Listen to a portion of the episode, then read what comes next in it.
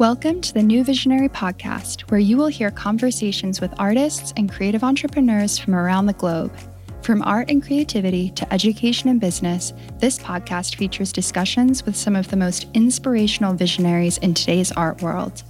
I'm your host, Victoria J. Fry, and I can't wait to get started. Let's dive in. Hi, everyone, and welcome back to the New Visionary Podcast. I'm your host, Victoria J. Fry, and I am so, so thrilled to introduce today's podcast guest. We have the amazing Helen Driver joining us today. And Helen is a visual artist, a meditation teacher at the Rising Space, and a lecturer based in London, England. And Helen is going to be sharing her journey with us today. So, welcome, Helen.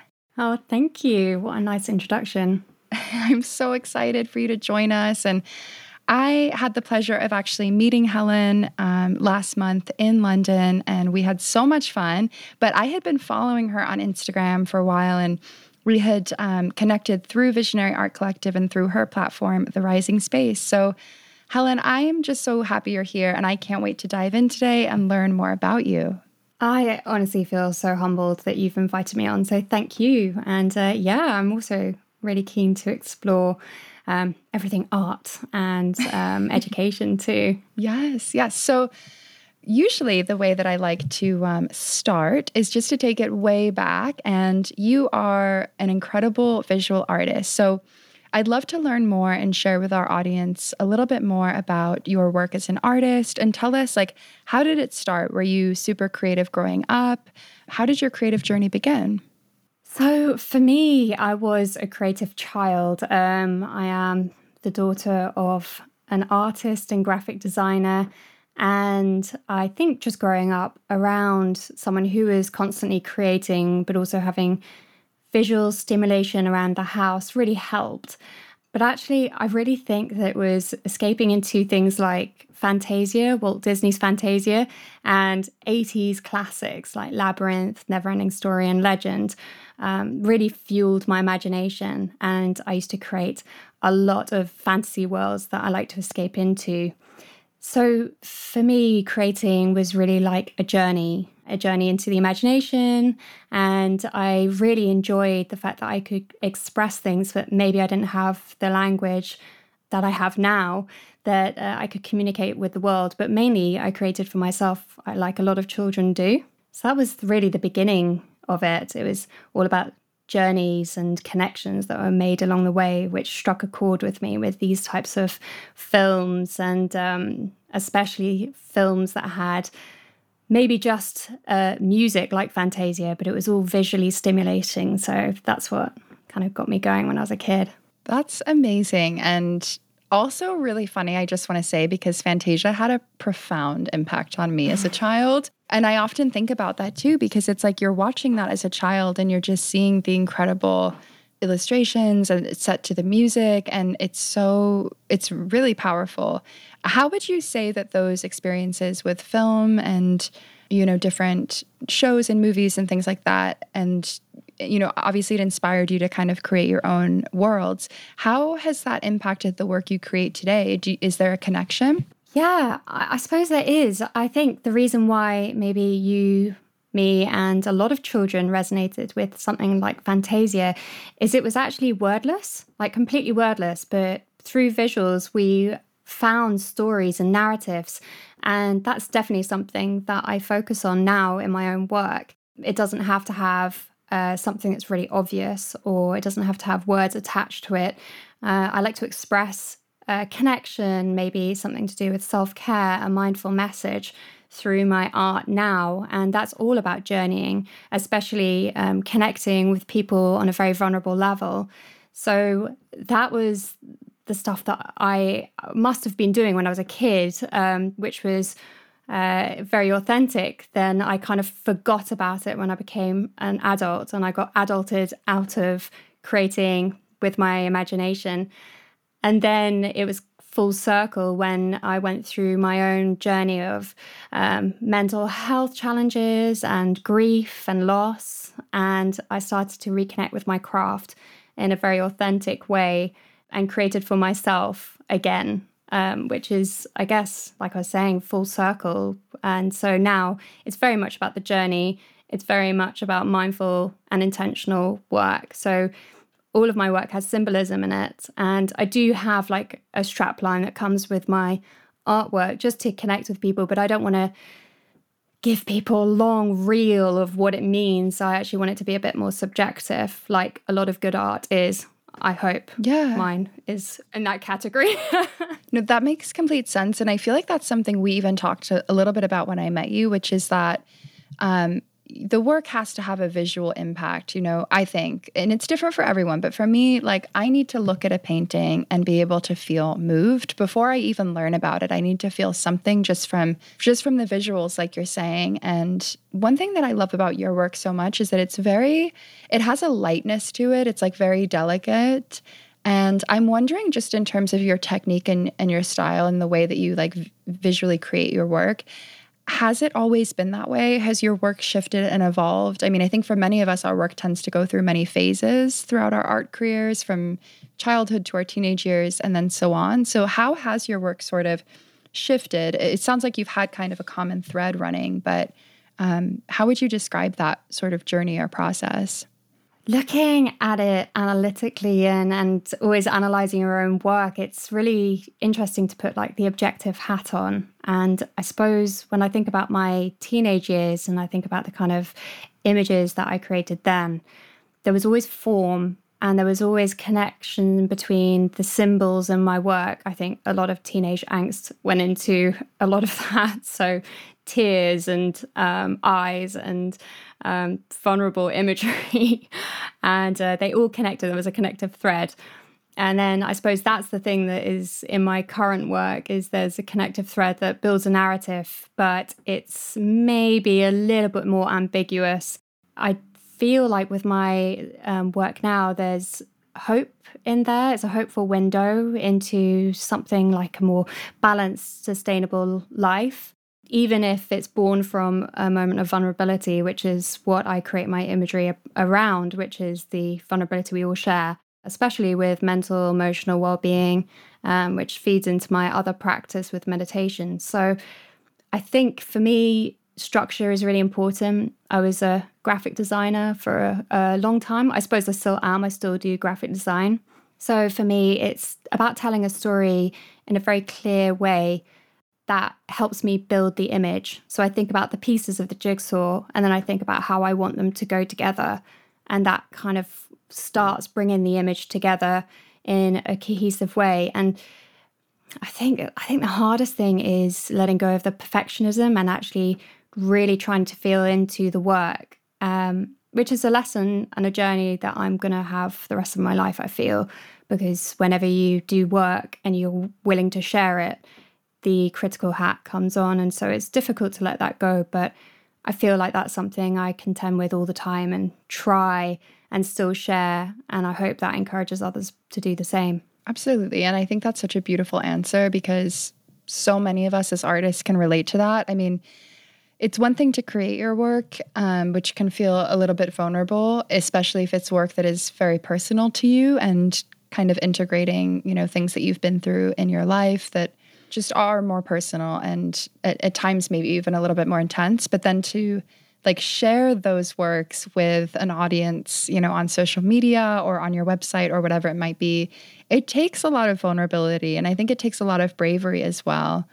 So thank you for sharing that. And I wanted to ask you, what is your process for actually creating? Like I'm I've been more curious lately when I'm having these conversations with artists when we talk about their work to kind of ask like how is your creative process because i think it really varies from artist to artist so how do you actually approach and create your work yeah it's a good question. I'm always fascinated to hear how others create just because everybody's journey is very different and i do feel like artists particularly resonate with something that's going on f- with them personally if they're creating something that's maybe a little bit more raw um, and maybe that's not just something that we necessarily see um, but that we're i don't know communicating something from our inner landscape rather than a landscape we might be looking at and i love landscape work as well but when we're talking about the stuff that i produce where it's very much from an inward perspective.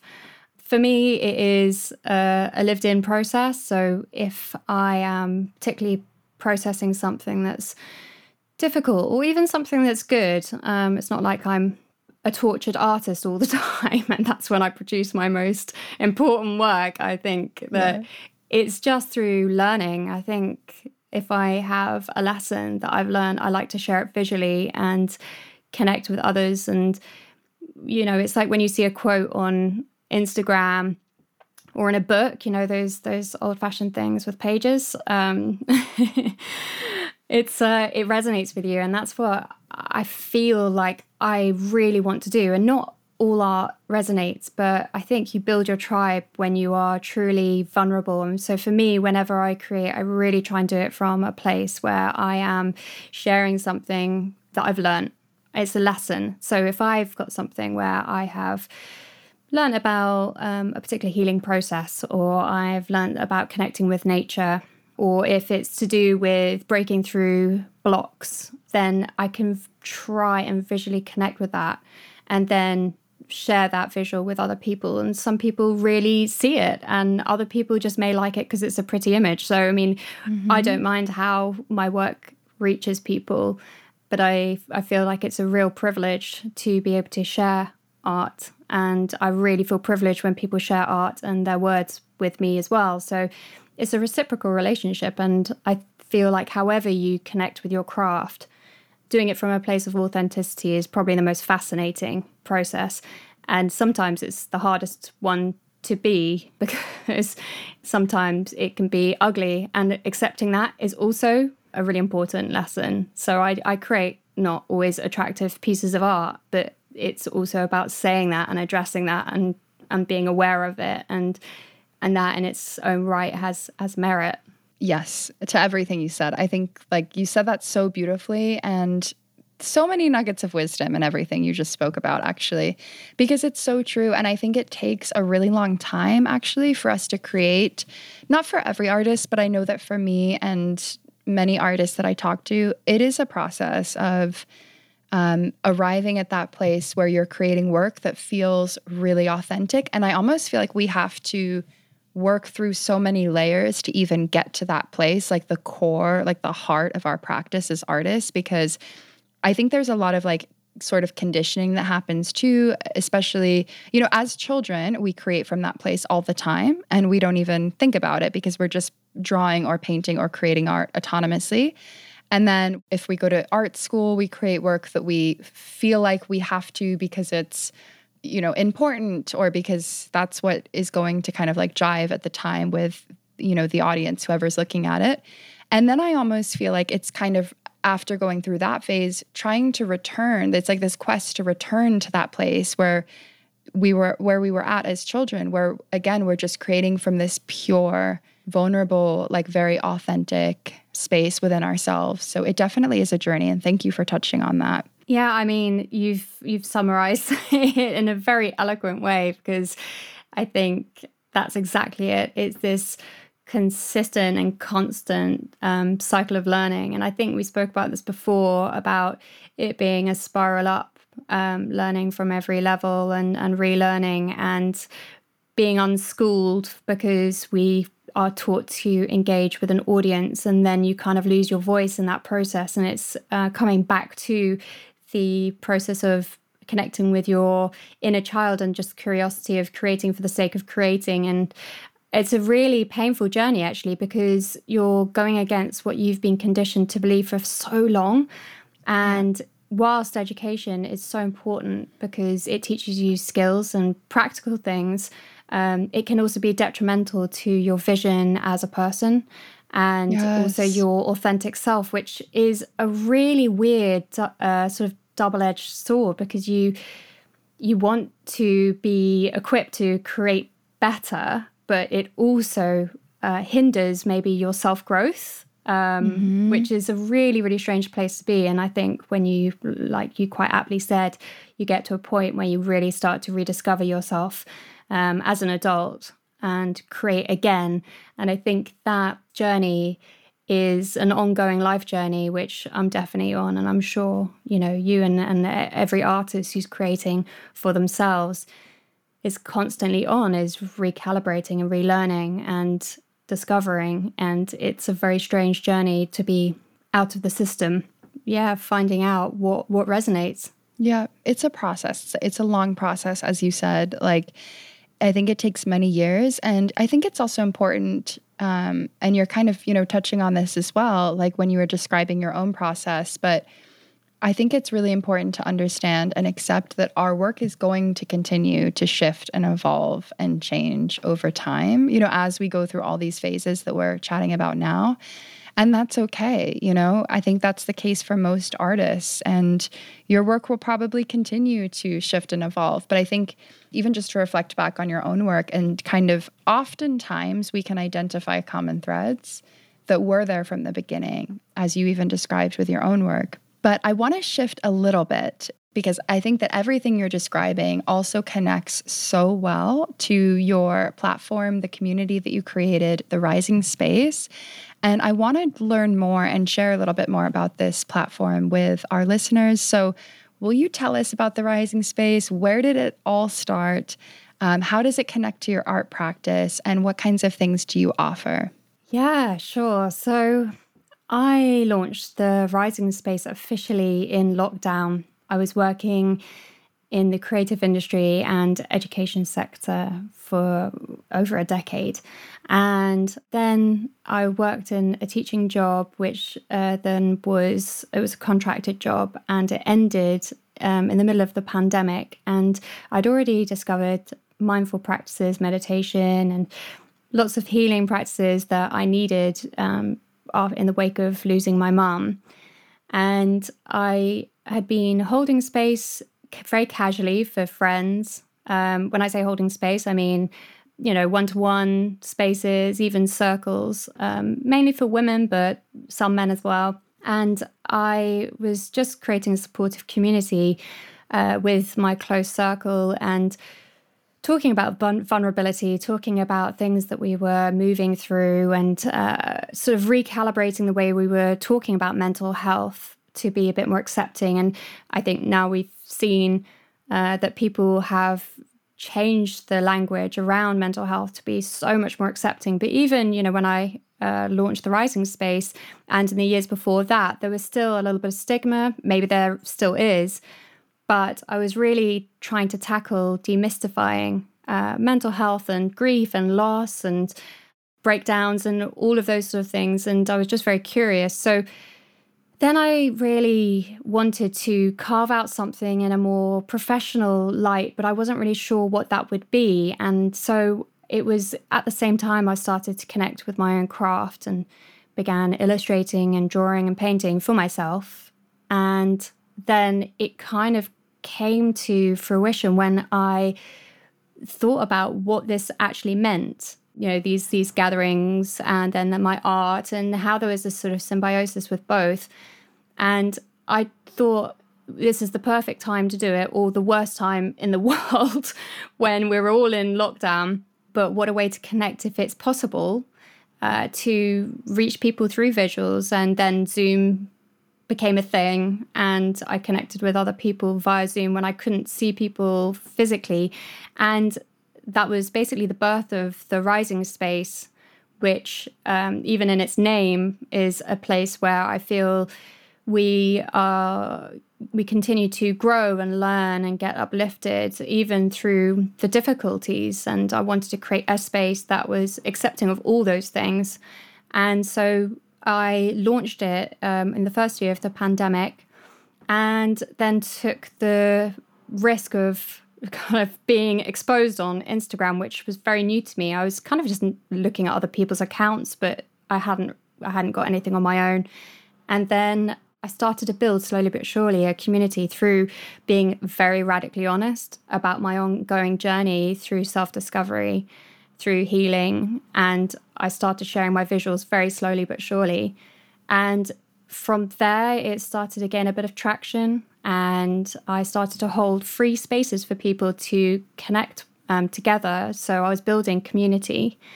And then um, I started to host gatherings where people could donate. And then I started hosting gatherings where people felt like they wanted to invest and um, keeping it all very reasonable. And same with my art, I keep everything very reasonable, but I still produce sustainably and really high quality stuff. But I wanted to make everything accessible. I didn't want to create this like very niche space where everybody felt like it was it was out of their reach. I wanted to make it somewhere that people felt they were accepted for who they are and also gain artworks they could have in their space which they could afford. So that was the birth of it. And now we're out of the pandemic, and I'm now holding physical space again because between the two lockdowns that we had, I was holding physical space and I've started to really enjoy that. And then, yeah, I've started to hold physical space, but also launching things like my one to one sessions for clients. But the joy of the fact that we had Zoom means that I have people who live all around the world and I can hold space for them uh, in the comfort of their own homes. And it's still really special and still really beautiful. And people who live more locally can come and see me. And I create uh, rituals and practices, and it's very person centered. So I really work with intention when I work uh, alongside people and guide them through their own process, their own journey. And I like weaving creative practices into it to um, help people connect. So all of this has been really intuitive, but then I discovered things that I did want to actually train in. So I became a cacao practitioner, which is an ancient plant medicine. It's basically a raw form of chocolate and it's um, very uh, ancient, enjoyed by Mesoamericans. So I trained to use that in my practices. And then I also trained to hold uh, circles. So I think it's just been an intuitive journey. Again, journeys. Everything is a journey. And that's kind of what led me to create this space, which I'm still curious about and I'm still journeying with every day. It's so incredible. And I think that the work you are doing, not even I think, I mean, the work you are doing is so powerful because I truly believe that, you know, as artists, as creatives, to make art and, and all of that is really powerful. But to then even take it a step further and create communities that are kind of like rooted in our creative practice is one of the most powerful things you can do. And, you know, I can speak from experience because I've been to one of your virtual sessions and you have such a beautiful way of holding space for people and just creating this moment of calm. I can imagine that, especially during the pandemic, that was so helpful. But even coming out of the pandemic, right? Like we all have so much going on in our lives. And I will include all of your information so that if anyone is interested in joining you or working with you, they have access to you. But it's just incredible the work you're doing. And um, I think it's so cool too that you see everything as a journey and everything is a work in progress because it is. And especially, you know, like even for myself, having VAC as my platform, and we recently launched the magazine, I try to always think of things as well as works in progress because there's so much room to grow and expand. And I wanted to kind of ask you like, since launching the Rising Space, you know, you've obviously had a, an incredible impact on so many people. How has it impacted you? Has there anything that's kind of like shifted or changed within you since you launched it? Yeah. Oh, wow. I think the most profound shift for me is something that again this is coming from a place where i'm really learning in the open and i i think it's so important that if you are holding authentic space for others that you are in turn um, authentic with um, with where you're at and i think some of the things that i share with my clients or i share through my art I sometimes forget to embed in my own practice. And so for me, it's a continual journey to question and relearn.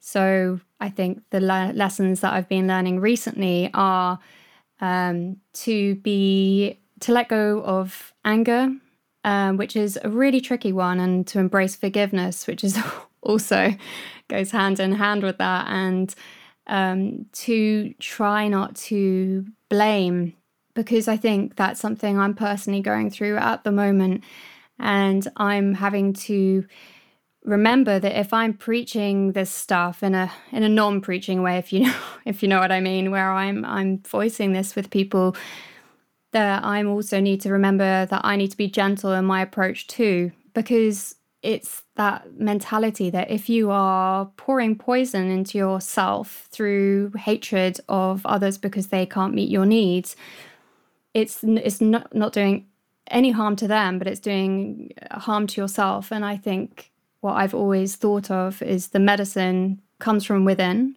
and we can't outsource that. And that's something that I'm continuously looking at at the moment. Is I need to heal from within and not outsource my healing outside, which is something I'm revisiting a lot.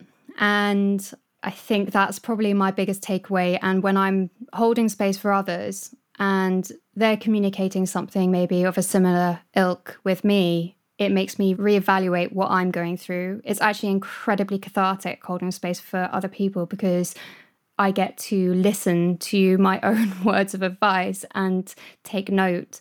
And then I go away and I think about it. So, part of community and part of this sort of space sharing is not about me sitting on a higher platform than anybody else in a guru like state, because I'm absolutely not that person. I'm very much on the same level as everybody else. I'm very much a person who is still on their journey but what I can do is offer my insight because I am on that journey with them and I can still hold safe space. And then I can do that for myself afterwards. So it's a very reciprocal relationship that I don't share in space because that's not the place to do it, but I take it away and then I embed it into my own practice. Then I learn from it and then I can reintroduce that into my visual work and then um, the space I hold for others.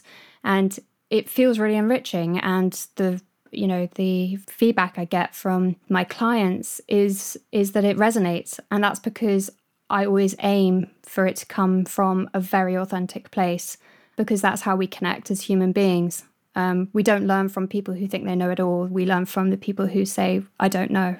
Yeah yeah it's so so true. And i think that is such a beautiful and powerful place to be. You know i'm not above you. I'm in the trenches with you.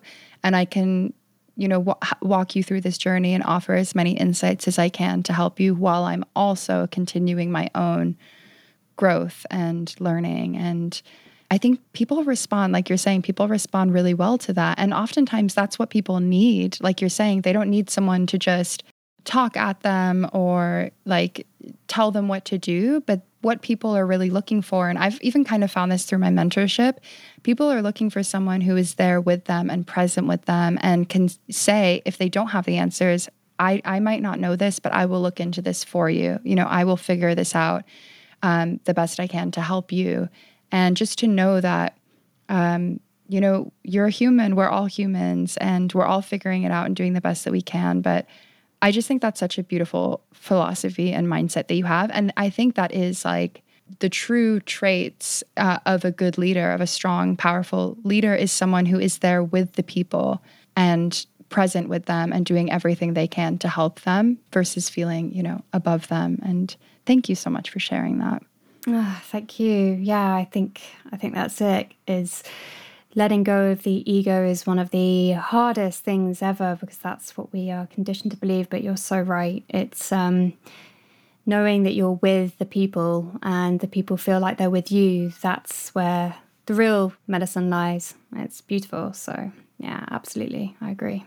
It's so true. And and I also just like I can relate to what you're saying as well in terms of like when you're advising others, offering your insights and giving advice, there is always a part of you that when you walk away from that, whether it's a session where you're holding space for someone, or in my case, maybe a mentorship session where I'm working with an artist, you know, you walk away and you're like, okay, am I following all of these things that I'm that I'm teaching and sharing? And it's kind of like is a really beautiful way that like to to check in with yourself. It kind of forces you to check in with yourself.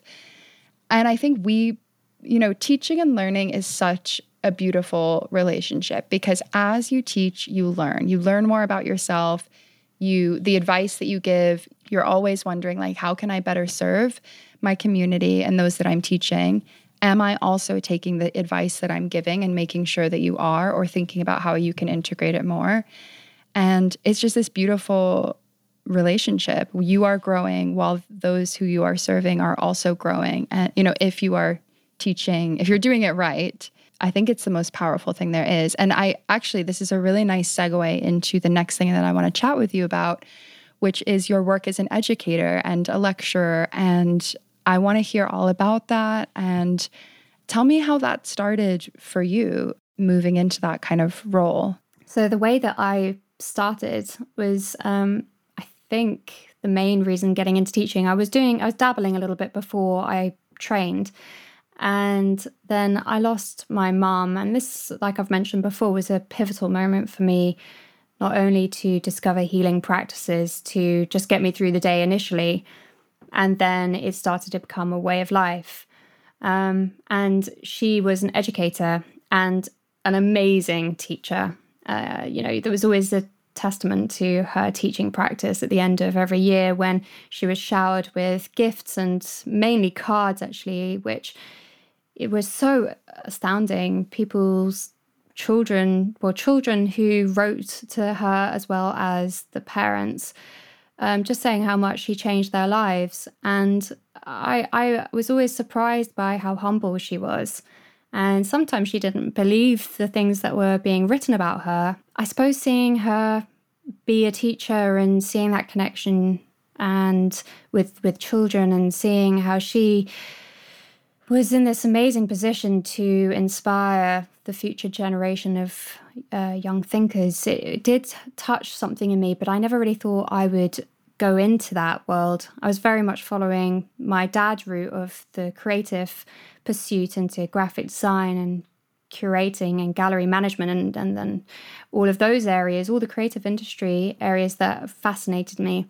And then I uh, followed my mum's footsteps after she passed away and trained to teach in secondary school, but always wanting to work with older students, which I'm doing now at college.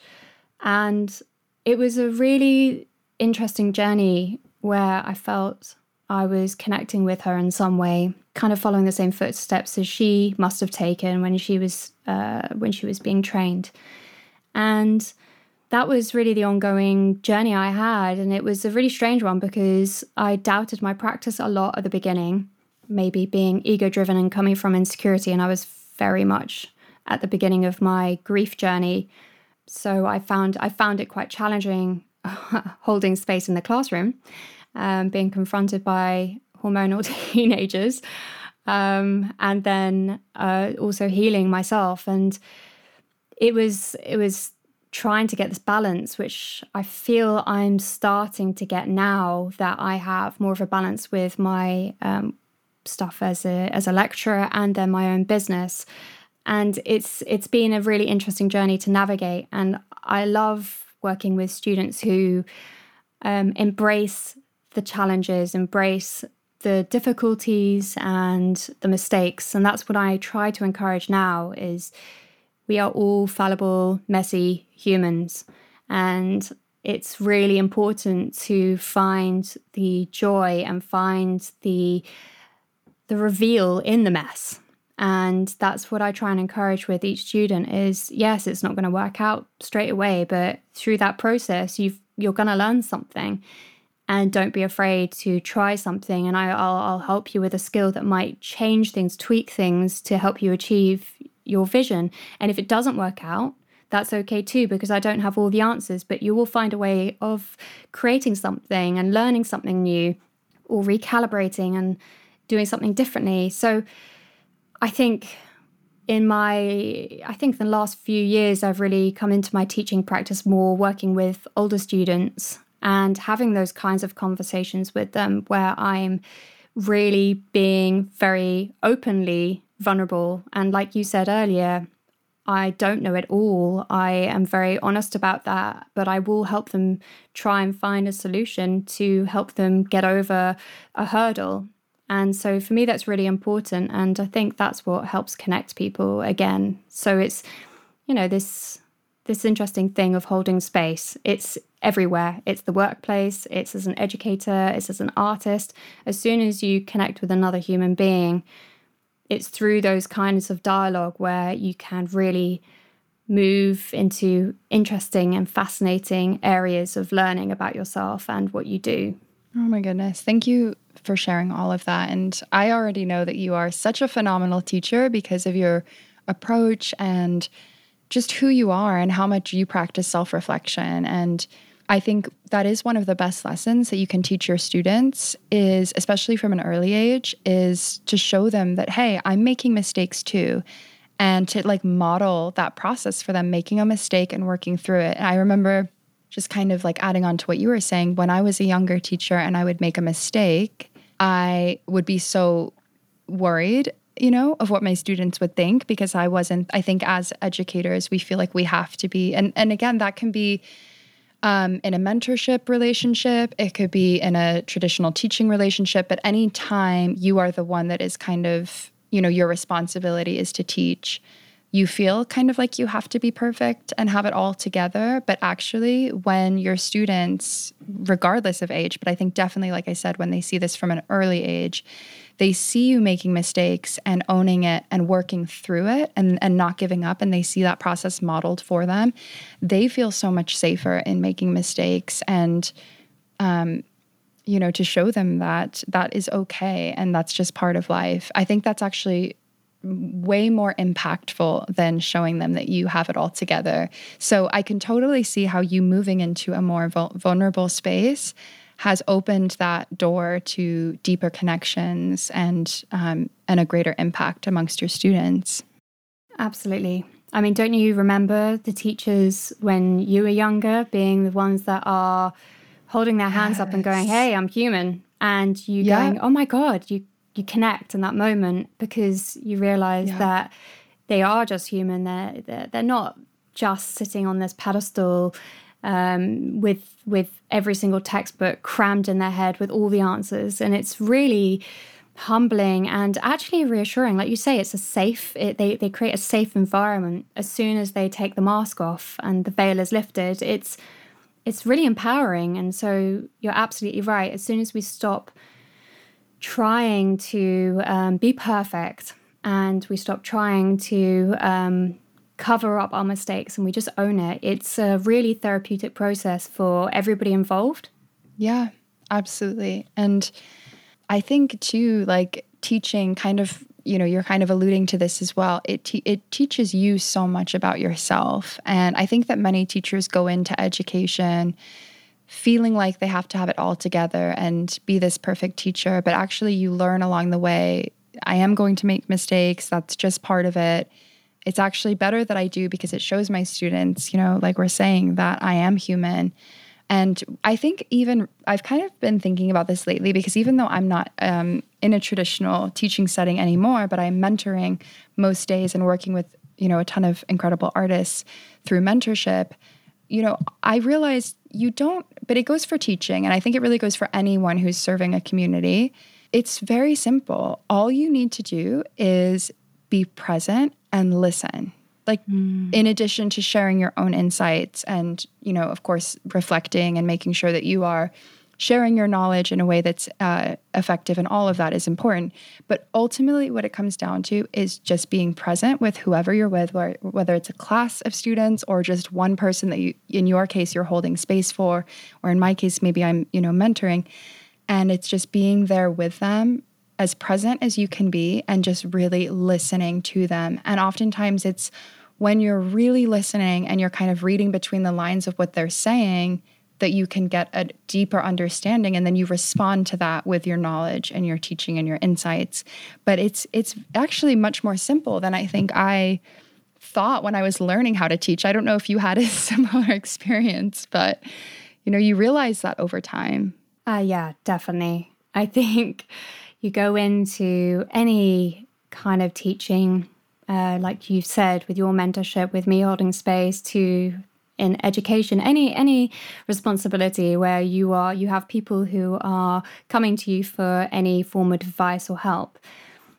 There's this feeling that they're not looking to you for uh, solutions. It's actually just walking alongside them and feeling truly heard. It's um, a very humbling experience when, you know, I'm sure we've both experienced it where someone is com- coming at it from a solutions based approach, which sometimes is really important, um, especially if there's a practical thing um, that you need to address. But when it's to do with emotional things or a crisis in confidence or something along those um, lines, it's really important that they have a space to feel truly heard and then be vulnerable and then you respond in kind because we do have the knowledge as educators to be able to navigate, but it's not about being told what to do. It's about just having the door slightly open and being kind of, you know, the metaphorical hand holding to lead through the door. And that's that's the difference between a good educator and a bad educator. Um, being mm-hmm. pushed through the door or going alongside someone um, and feeling very supported on that journey through. Love this conversation because it's so true. And it's even making me think of um, there's this really awesome educator, Candido Crespo, who I connected with through VAC. And he does work in a traditional school setting with younger kids. But his philosophy, and it's very much in line with what we're talking about, you can pl- apply it to anyone who has, you know, is serving a community or serving someone in, in some capacity and he talks about how in his classroom, you know, of course, he invests time in lesson planning and classroom structure and routine and all of those things that are important.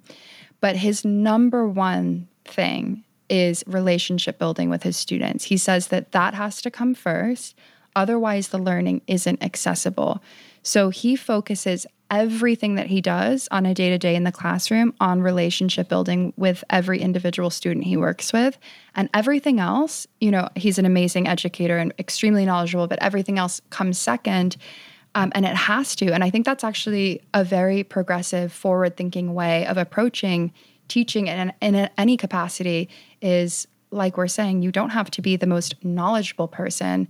Um, you don't have to have it all together. You just need to be present and listen to your students and be there with them and build that relationship because if they can't build that relationship with you, they can't really access you or the learning in a deeper way. You know, it's not possible. So I love these conversations. Me too. They're so I, important. Yeah. And I wish that guy was my teacher when I was growing up. wow. Amazing. I know. Well, Helen, I I think this is such a good note to wrap up on because it's been such a powerful conversation. I knew it would be because um, you're such a bright light and such an amazing human. I'm so happy we connected. And tell us, I will include all of your information in the notes for this episode, but tell us where we can reach you for your artwork, for the Rising Space, all the beautiful things that you are doing. Thank you. I know it's been a really enriching conversation. So thank you so much. It's been an absolute pleasure. So um, you can connect with me at www.therisingspace.co.uk and I'm on Instagram, The Rising Space, no underscore, no dots, nothing. Um, and really, it's uh, if you just Google, you can find The Rising Space, and I should pop up, hopefully, if Google does its job on the first page. And yeah, and there's plenty of things to discover on my website. I've got a mindful creativity course coming up in October. And um, I'm just always fascinated about making, forging connections, making connections. And so, you know, I want people to feel like they can reach out to me with questions or sharing a story of theirs, journey, you know, all of those things that make us very inherently human. So please don't be afraid to connect with me. Amazing. Thank you so much for the incredible conversation, Helen. And to everyone listening, thank you. We'll see you next time.